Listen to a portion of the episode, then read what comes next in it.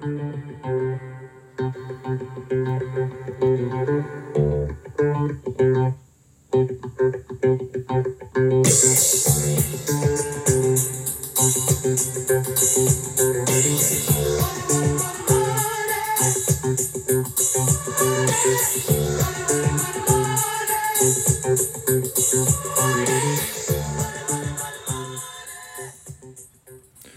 morning.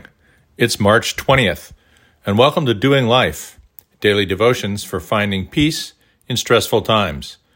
This is the audio version of the book by the same name. Today's topic is Abundant Life. Focus on a good life, not on a good living. Mary and David Compton. There is no question this advice rings a little more true in some societies than in others.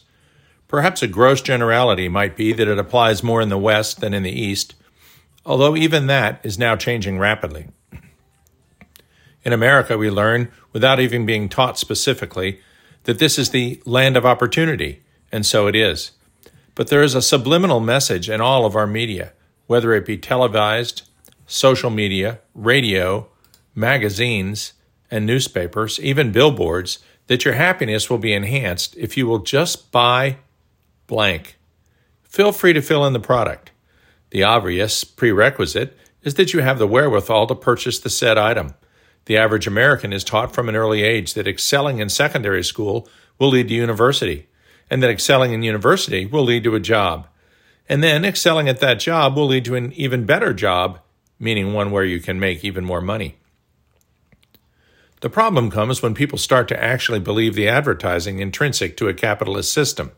They start to think their satisfaction in life, their fundamental happiness and peace, will be enhanced the more stuff they acquire. Not only does it turn out that this simply isn't true, there's some pretty good evidence that it is antithetical, meaning sometimes the opposite might be true. If we use suicide rates as a marker, there is overwhelming data that poverty, joblessness, divorce, depression, and other mental illness do increase the suicide rate, but interestingly, once the income rises just above the poverty level, to the point where all basic needs are met in terms of food, housing, and employment, further increases in wealth have no effect on suicide rate.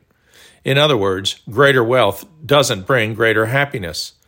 Also interesting, the suicide rate in the abject poor is low and constant, if everyone around you is poor.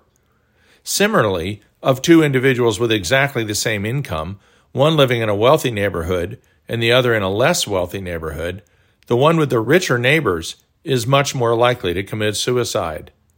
J. Sanburn, Time 11, 2012. What does all this mean?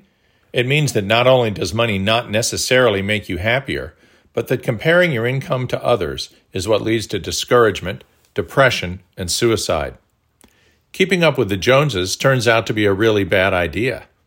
When we went through the slums of Mumbai several years ago, there was a vibrant, lively sense of life there, despite their lack of what we in the West would consider basic necessities. The family unit was strong, faith was strong, but expendable cash was non existent, and everyone worked just outside the slums for subsistence wages. The WHO found that the suicide rate in very high income countries was almost exactly the same as that in the poorest of countries. Also, the suicide rate was highest in Western Europe and North America and lowest in the Eastern Mediterranean and Africa. WHO April 2018. Christ said there would be poor always, and that we were free to help them whenever we want. Mark 14, 7. But he also said, I have come that they may have life, and that they may have it more abundantly. I am the good shepherd. The good shepherd gives his life for the sheep. John 10:10. 10, 10. So, what is the life more abundant? The context of Christ's teaching had nothing to do with money.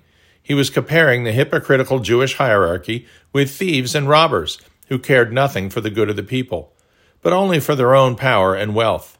He then says the thief comes in the night to kill and destroy, further comparing false teachers to the wild animals that attacked flocks in the night.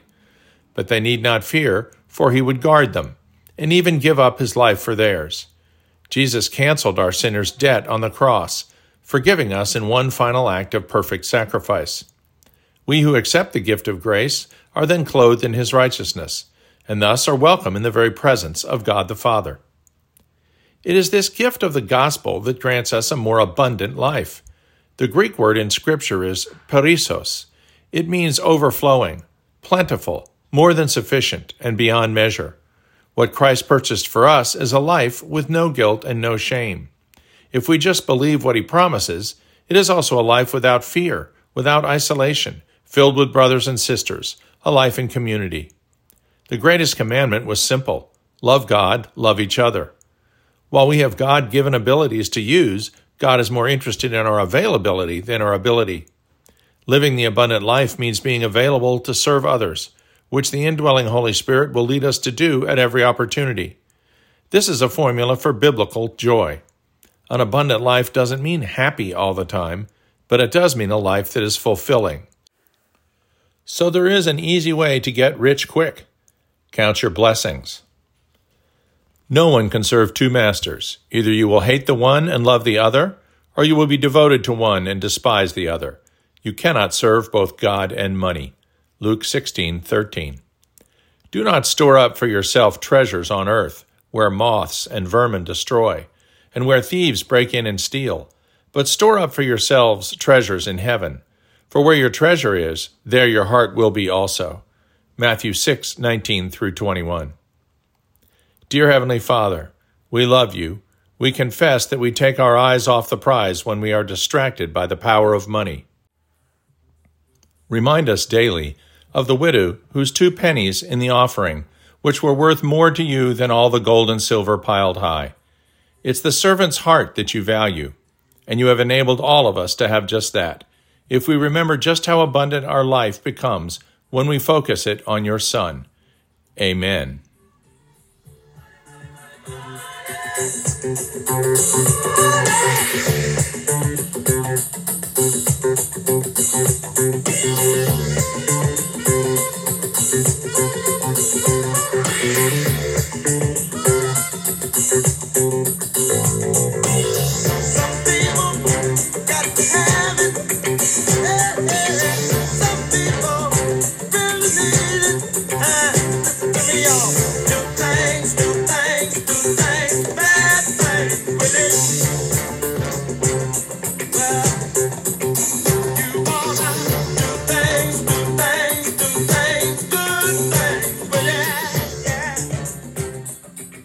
We'll see you tomorrow.